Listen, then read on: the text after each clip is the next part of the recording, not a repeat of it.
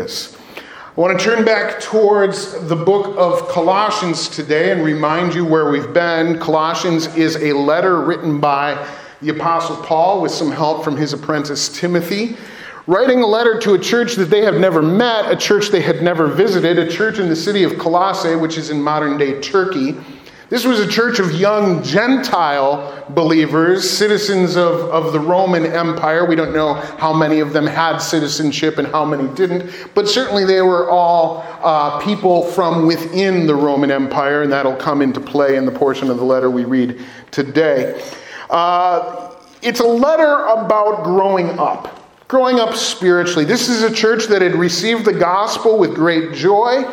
Uh, but a church that over its first few months, couple of years perhaps, had begun to uh, struggle a little bit had begun to struggle a little bit with some of the challenges that we all face as we grow up. And so Paul writes this letter to them to kind of encourage them and give them some clues that they're going to need uh, as they continue this process of growing up. Two weeks ago, we heard him say, hey, part of growing up means recognizing just how big the tribe is. You guys might be small, you guys might not yet be uh, the majority in your city or in your community, but you are part of a tribe that stretches around the world and throughout time. Growing up also, and we saw this last week, means recognizing just how much you've changed. Sometimes we don't realize, we don't have the perspective to, to look and realize just how much we've been changed, but we have been changed. We've been changed by the power of Jesus. And picking up there, what we see happen is the portion that we'll read today is a poem that, that Paul launches into. He says, You've been changed by the power of Jesus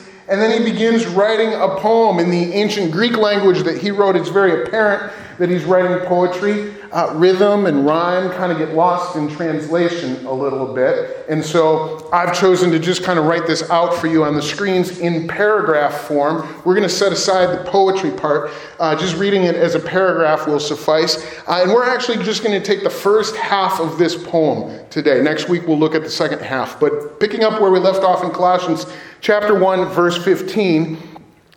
Paul's poem reads this way Christ is the visible image of the invisible God. He existed before anything was created and is supreme over all creation. For through him, God created everything in the heavenly realms and on earth. He made the things we can see and the things we can't see, such as thrones, kingdoms, rulers, and authorities in the unseen world. Everything was created through him and for him.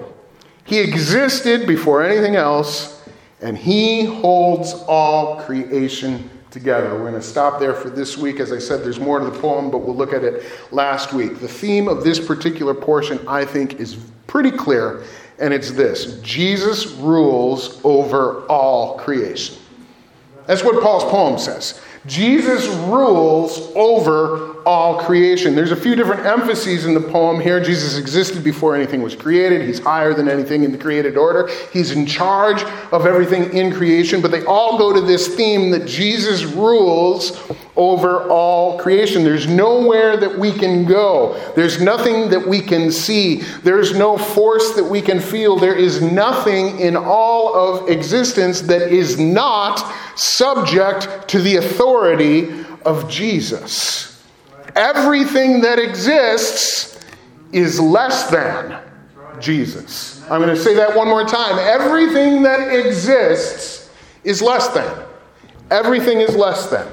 Non Christians, I find, sometimes have this idea that, that we Christians have taken a very fine man in Jesus and unwittingly turned him into a God.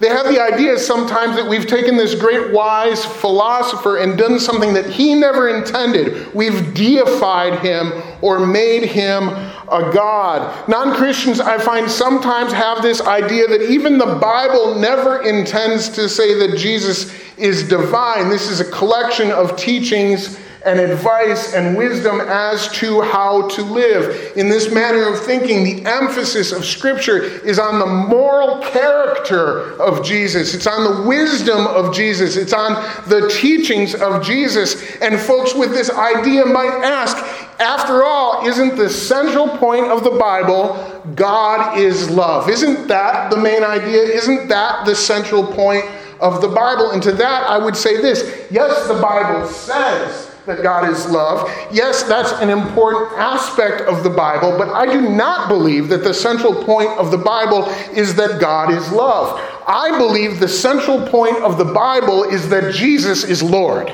Amen. That's the central point of the Bible. Yes, it is true that God is love, but if we say that's what's most important and miss out on the fact that Jesus is Lord, we have not read the word responsibly.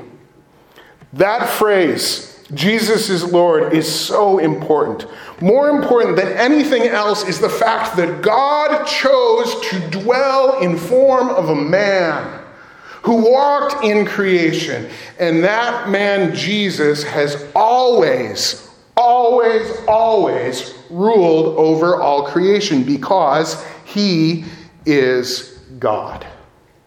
And that's what Paul wants the Colossians to understand about Jesus. He is God on display. He is God on display. When I wrote those words down in my notes, I took out my, my phone and looked in the, the Photos app on my phone. I have just shy of 1,200 photos and videos saved on my phone. Many of you have many more than that because I actually don't take a lot of pictures. So, me, a guy who doesn't take a lot of pictures, I have nearly 1,200 photos and videos right at my fingertips images that I've taken. Now, I have infinitely more than that. I can see Kelly Greco in the back looking at her phone right now because it's got to be five or six figures, right? there it is. Okay, infinitely more than that. I have access to Google. I can look up a picture, and you can too, of anything you can imagine. We have in front of us, at our fingertips, in this day and age, our computers, televisions, we have movies, we have billboards, we have the pictures in books and magazines, we have images all around us. We know what virtually anyone who has ever lived looks like. I remember many, many years ago being at a, a Bears game, preseason Bears game, preseason game, not much was happening. Not very exciting, even for a guy who loves football, right? And all of a sudden, I could hear off to my left a, a, a, roar going up in the crowd. The crowd was standing and cheering, and I'm looking at the game going, there's literally nothing to be excited about right here and right now. But I can hear the crowd cheering, and my buddies and I are kind of looking and look, and finally we see what they're cheering about. Down on the field on the Bears sideline walked Walter Payton many years after his retirement. So he's not in uniform, but here comes Sweetness walking around the sidelines in street clothes and a jacket. He doesn't have his number on the back. He doesn't have the name Payton on the back. He's not wearing the iconic helmet and, and the tape on his. It's just Walter. It's just Walter. And instantaneously, and for those of you young ones in the room, this was before Google, okay? This was before phones. But still, Still, instantaneously, tens of thousands of people knew, oh my goodness, that's Walter Payton. And he was just out to say hi to the guys near the end of the game. We had an image. We knew what he looked like. Images are important that way. But it wasn't always that way. The world that we live in is different than the way things used to be. In the ancient world, many of the most important people in your life existed only as fragments of your imagination. You had no idea how to really picture them. And that's why it's noteworthy that in verse 15, Paul writes, Christ is the visible image of the invisible God. You want to know what God looks like? Take a look at Jesus. Now, the word he uses there, if you're into this Greek thing, is icon. You might have heard of it before. Christ is the visible icon of the invisible God. We're going to come back to that word a little bit later. Remember it. He's saying Jesus is the exact likeness of God Himself. Do you want to know what God looks like? Look to Jesus. Now remember, Paul is writing at a time when Jesus of Nazareth had been dead and buried and resurrected many, many years, about 20 years prior. And so it is unlikely that anybody in Colossae receiving this letter had ever actually seen Jesus with their own eyes.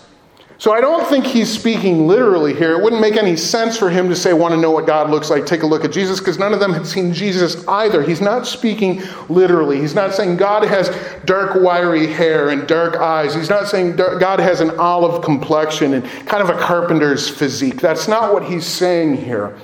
Remember that word icon? Jesus is the visible icon of the invisible God. Yes, that means he's the image or he's the likeness of God, but it has the connotation of manifestation or materialization.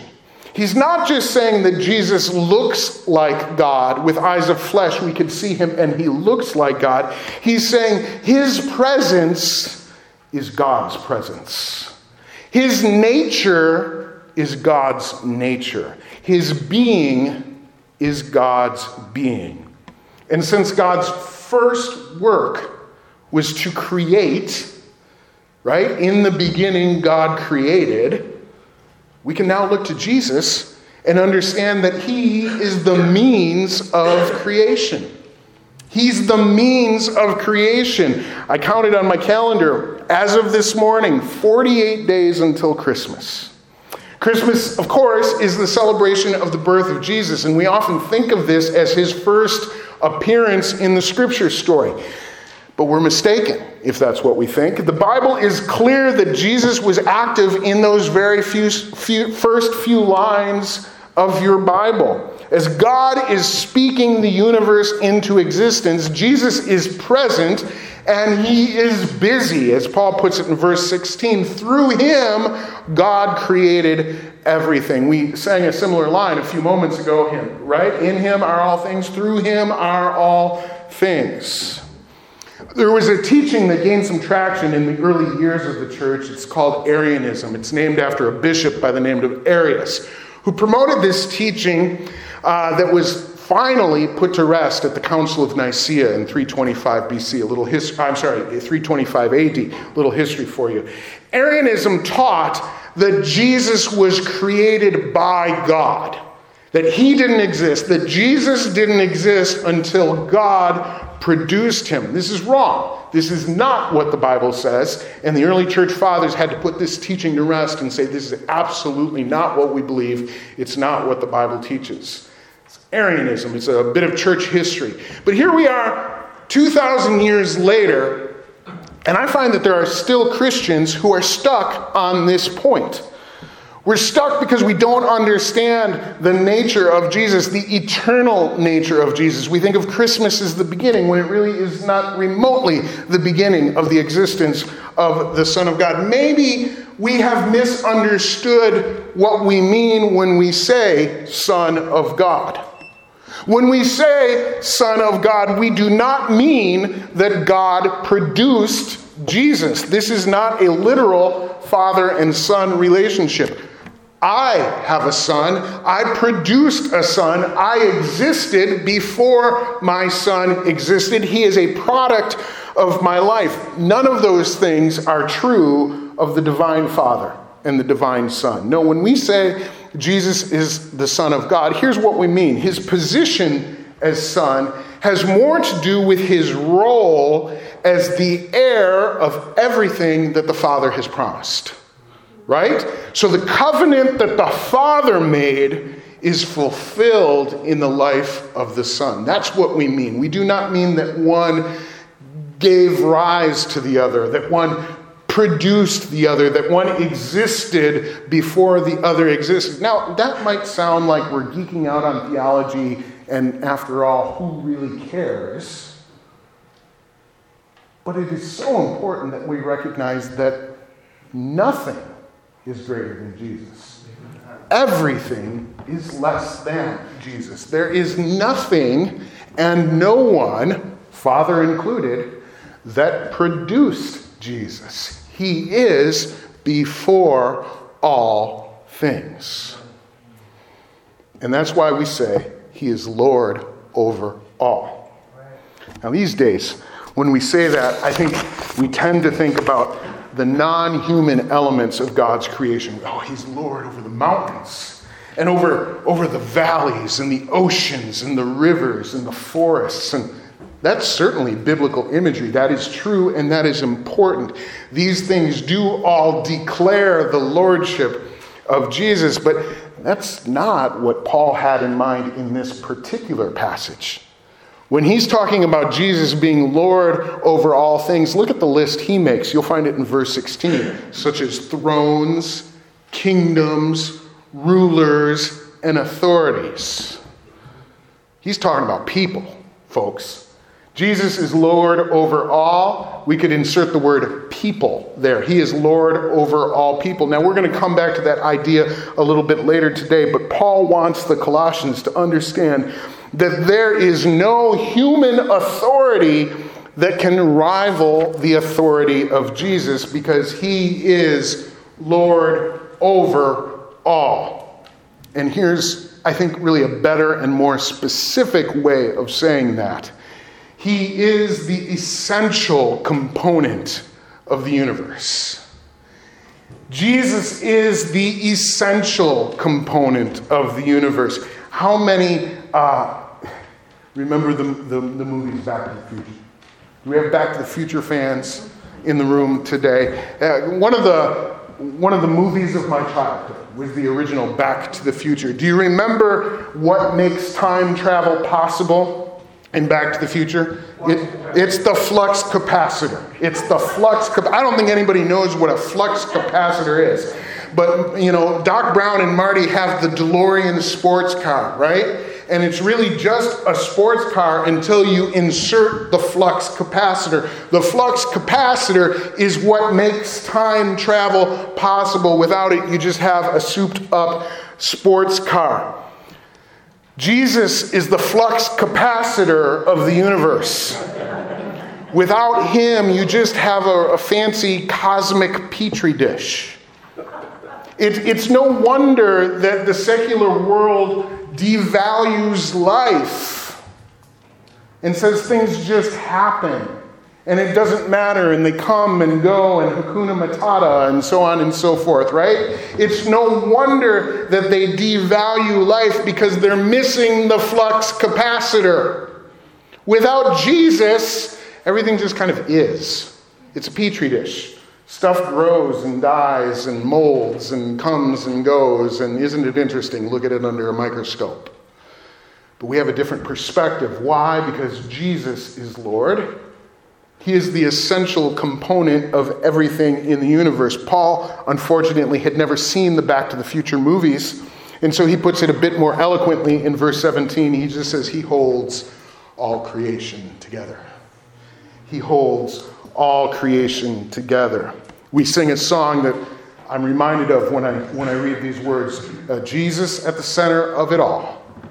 Jesus at the center of it all.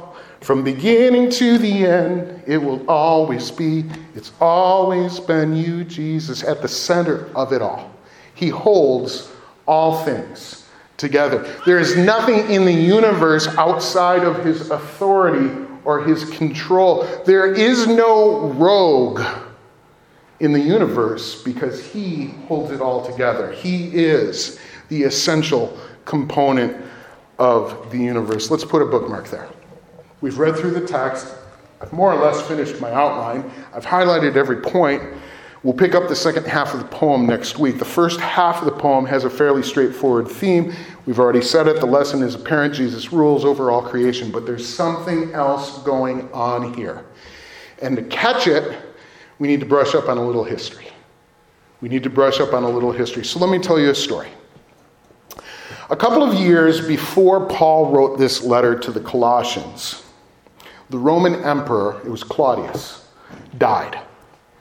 Claudius died. He had ruled over Rome for nearly 14 years, which was a fairly long time, the preponderance of the adult lives of most of his subjects. Claudius was not a popular emperor. He was not the meanest emperor. He wasn't the cruelest emperor, but he just wasn't very popular. He was 63 years old when he died, which by their standards was fairly old. More than just being old, Claudius was old school. He was old fashioned. Although Rome was strengthened under his rule, a lot of the policies that Claudius reinstituted were old policies from, from grandma and grandpa's day. A lot of the ways that Claudius liked to do things were, were old manners from, from back in grandma and grandpa's day. There was not an idea that Rome was really culturally moving forward. He wasn't the kind of leader that, that the masses could really get behind. He was certainly an effective politician, but he was not charismatic. He had health problems, a lot of health problems, so he was not a very commanding presence. Uh, a lot of the emperors were, were generals and military people and great athletes and dashingly handsome and things like this. Um, Claudius had lifelong handicaps and disabilities. He didn't look good as the emperor, uh, and he certainly wasn't the physical specimen that other emperors had been. Claudius was interested in books. Oh my. Claudius's hobby was he liked to read and eventually write history books. People found him boring. By most accounts, the citizens of the Roman Empire were looking forward to a change by the time Claudius died. And I should mention that, like most emperors in this era, he didn't just die of old age, he was assassinated. And you could argue that that's because the people of Rome were most definitely ready for a change. So when Claudius died, his grandnephew, a couple generations behind him, right? His grandnephew becomes the new emperor. Now, his grandnephew, Claudius had adopted as his own son, so the transition of power here was pretty clear. Claudius's grandnephew takes the throne. Now, the new emperor, in contrast Claudius, was only 17 years old. He was a young man. Not only was he a young man, by most contemporary accounts, he was quite handsome. He was an accomplished actor and a poet and a musician. And although usually in those days jobs in the performing arts were reserved for slaves, Connie, are you blessed by that? They were reserved for slaves, but this new emperor had a habit of just jumping on stage with the slaves and playing a role to the great delight of the masses. People really got a kick out of that. They liked it, and by all accounts, he was quite good, although let's acknowledge nobody would have told the emperor otherwise. He also loved sports. He was very athletic, loved to ride chariots. He was very good at what he did. He built new stadiums for games throughout Rome, and he was very popular with the populace. His name is one that I'm sure you'll recognize. His name was Nero. Now, when we think of Nero, we think of the fire in Rome. We think of his descent into madness. If we think of him through a biblical lens, we'll remember that most of us think Nero was the emperor who had Peter and Paul killed. We'll think of the Christians that he persecuted, the bodies burning to light his gardens. We'll think of all the evil that he committed, the people he terrorized in his madness, but it didn't start out that way. In the beginning, the Roman people loved Nero because in him they saw a change. They saw a hope for a better future. He was very popular. They liked Nero. And one of the reasons that they liked Nero so much was the Roman propaganda machine. The Romans were great at shaping the thoughts and the attitudes of the people that they ruled over. Long before social media or even mass media, in the way we think of it, the Roman Empire was the best the world had ever seen at getting their message out. And one of the most important messages that they wanted to get out was this the emperor can do anything. The emperor can do anything. You see, in years gone by, the Romans had said that their emperors were chosen by the gods to serve the way they did. But by the time Paul was writing to the Colossians, that nuance in the message had changed. No longer were the Romans saying our emperors were chosen by the gods, now they were saying our emperors are gods. Our emperors are gods. They were building temples to the emperors. They were instituting days of worship where you didn't just honor the emperor, you worshiped the emperor because the emperor was a god. How did they get that message out? Well, one of the most effective ways they had of doing it was with coins. I have, Brian, you can advance to this next picture, a picture of a gold coin. On this gold coin is the image of Nero. This is a coin that would have been used in the time that Paul was writing to the Colossians. And you can see that on the front of the coin we have an image, an icon, if you will, of Nero. And it's got his titles around the edges. And then on the back side of the coin, there's a picture of Nero and his wife. And they're holding bowls, bowls of, of incense or wine or some sort of thing that would be used in a religious ceremony. This is a way of portraying them as, as high priests. Coins like this often would bear the title Nero Pontifex Maximus, meaning the great high priest. Does that title sound a little familiar from the New Testament? These bowls here signify his role as the great high priest. There's a second coin I want to show you on the next slide. This one is an image again of Nero. This would have been in circulation in the time Paul wrote to the Colossians. This is Nero, and this time he's wearing a, a spiky crown. Uh, it's hard to see probably from the distance you're at, but this one looks like the crown worn by the Statue of Liberty. This is a traditional Roman sign of divinity. It's the crown worn by the gods. You may know that the Statue of Liberty was modeled after the Roman god Roma. And so she is wearing the very same spiky crown that the Roman gods, or in this case, Emperor Nero, would be depicted wearing. Coins like this would also bear titles. Titles like the Victorious One were common, or Our Lord, Son of God is a title you'll find often on coins like this, or the Supreme Ruler. I want to show you another set of pictures. These pictures are two different statues of Nero. Also, part of the propaganda machine. Statues like this would be placed throughout the empire so you would have an image, so you would have an icon. What does he look like? Do you want to know what the great divine ruler looks like? Look to the icon.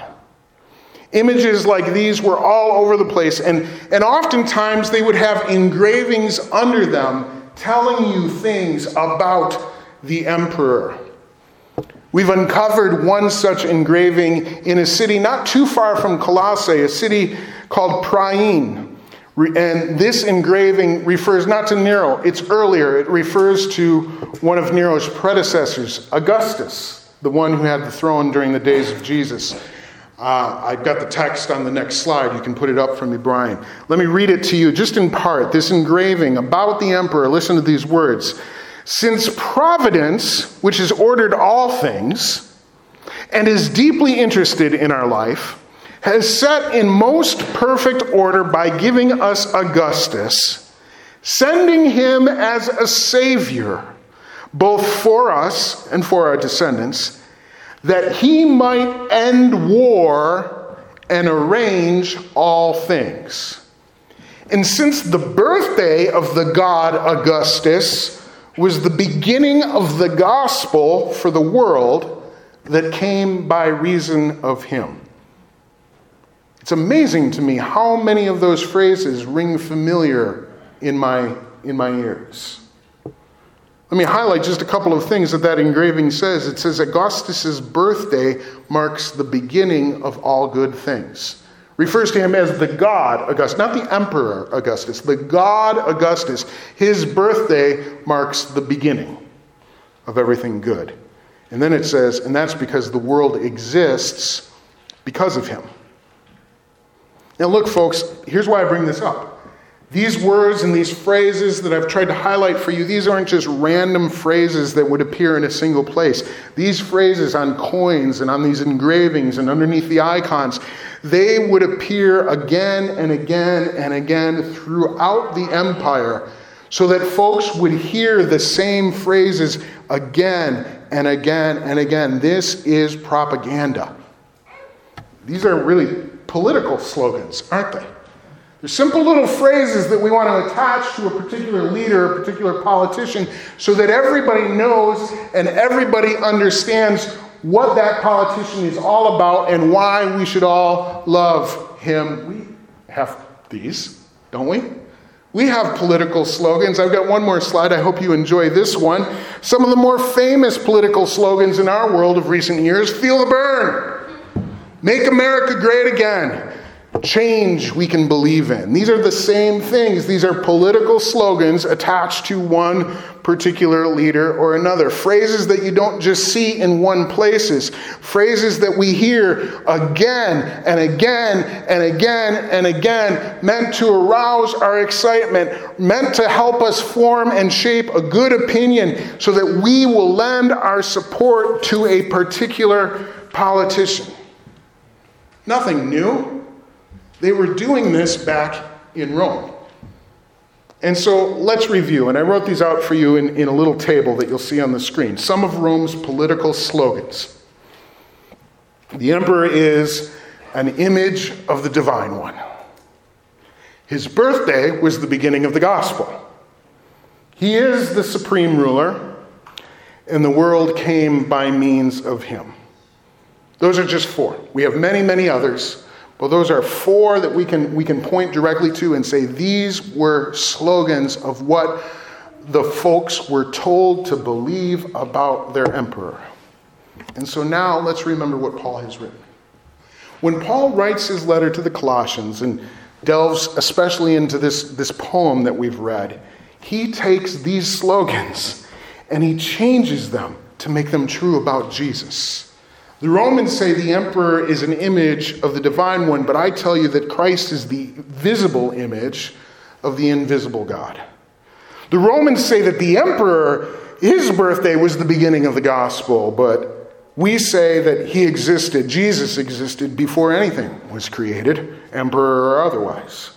The Romans say that our emperor is the supreme ruler, but God says that Jesus is supreme over creation. The Romans say that the world came by means of him, but God says that through Jesus, God created everything.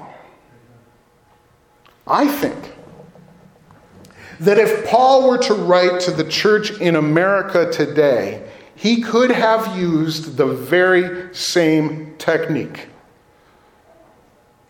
His poem just would have come out a little bit differently.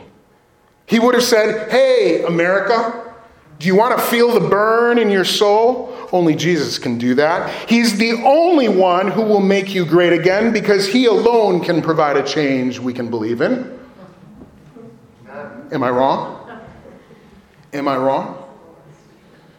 So remember the point that we said, the point of the entire passage, I'm going to put it up again Jesus rules over all creation. And remember that Paul wasn't talking about nature, he wasn't giving us a poetic view on the mountains and the oceans and the rivers and so on and so forth. Remember that Paul specifically referenced the lordship of Jesus over thrones, over kingdoms, over rulers, over authorities. You see, there are things that the world wants us to believe about the people who have been put into power over us. The propaganda machines of empires, whether it be Rome or America, these propaganda machines do their best to give credit to people for things that only Jesus can provide. They do their best to attach our expectations to people for things that only Jesus can provide. And so, Paul's message to the Colossians, and church, I believe this is God's message to the American church today, is that yes, Jesus rules over all creation. So stop turning your politicians into gods. Stop turning your politicians into gods. What we're hearing today is that growing up, requires us to recognize that only Jesus can do what only Jesus can do. Everyone else is an impostor. Now, obviously, we don't live in a culture that believes that our leaders are literally divine. We don't have temples constructed in the way that the Romans had temples constructed. We have holidays in which we honor or recognize this one or that, but we aren't told to literally bow in divine worship. That we don't do.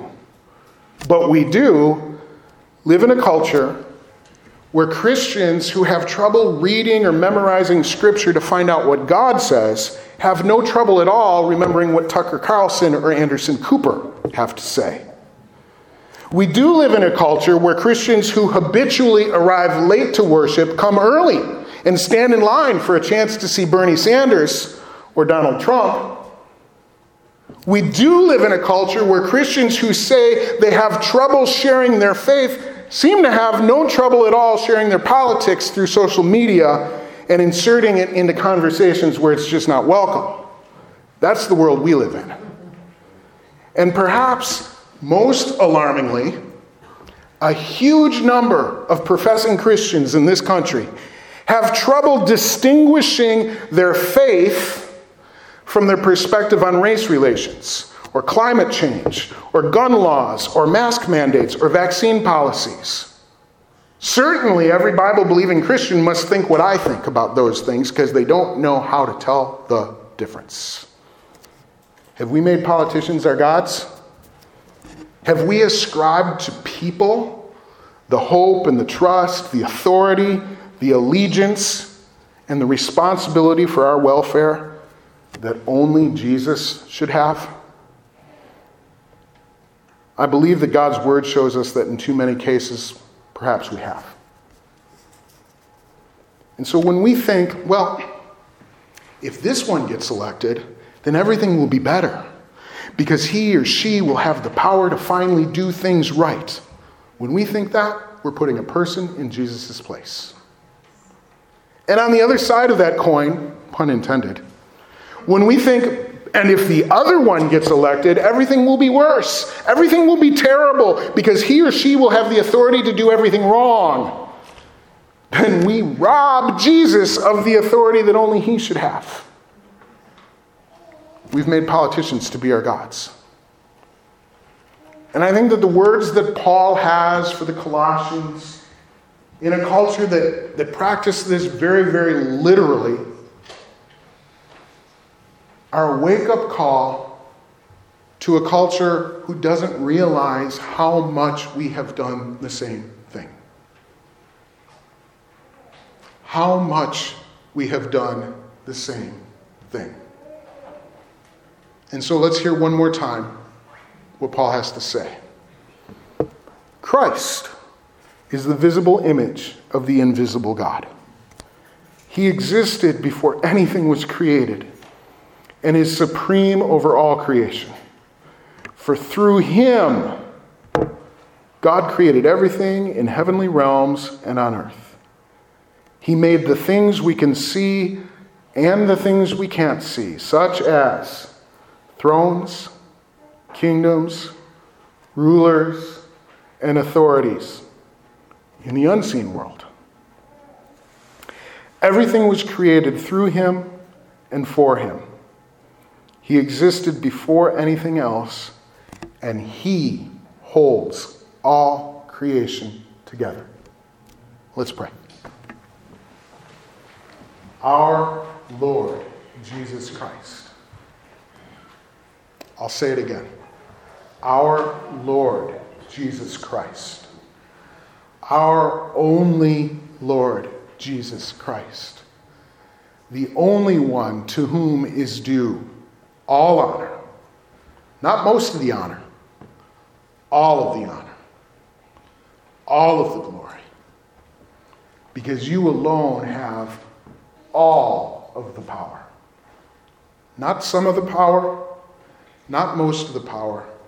You alone have all of the power. So, our Lord Jesus Christ, we ask that we, your people, the citizens of your kingdom, that we would live according to the kingdom that we call home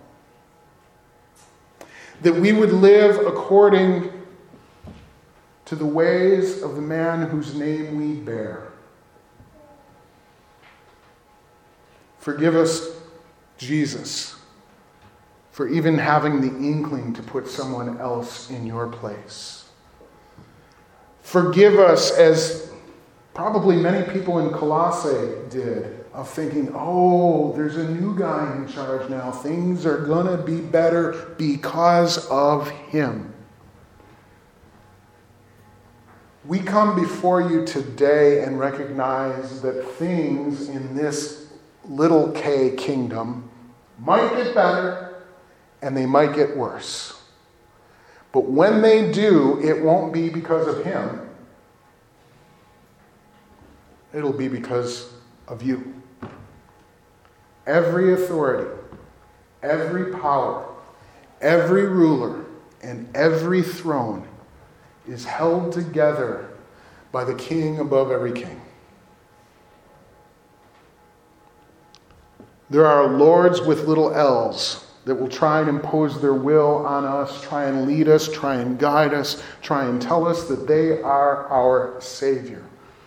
But we know the Lord of Lords. We know the Lord of Lords. And so, Lord, when we pray that we would be filled with your Holy Spirit, it's not so that we can check off another box on our religious to do list. It's so that we would be filled with the very presence of the one who we would serve.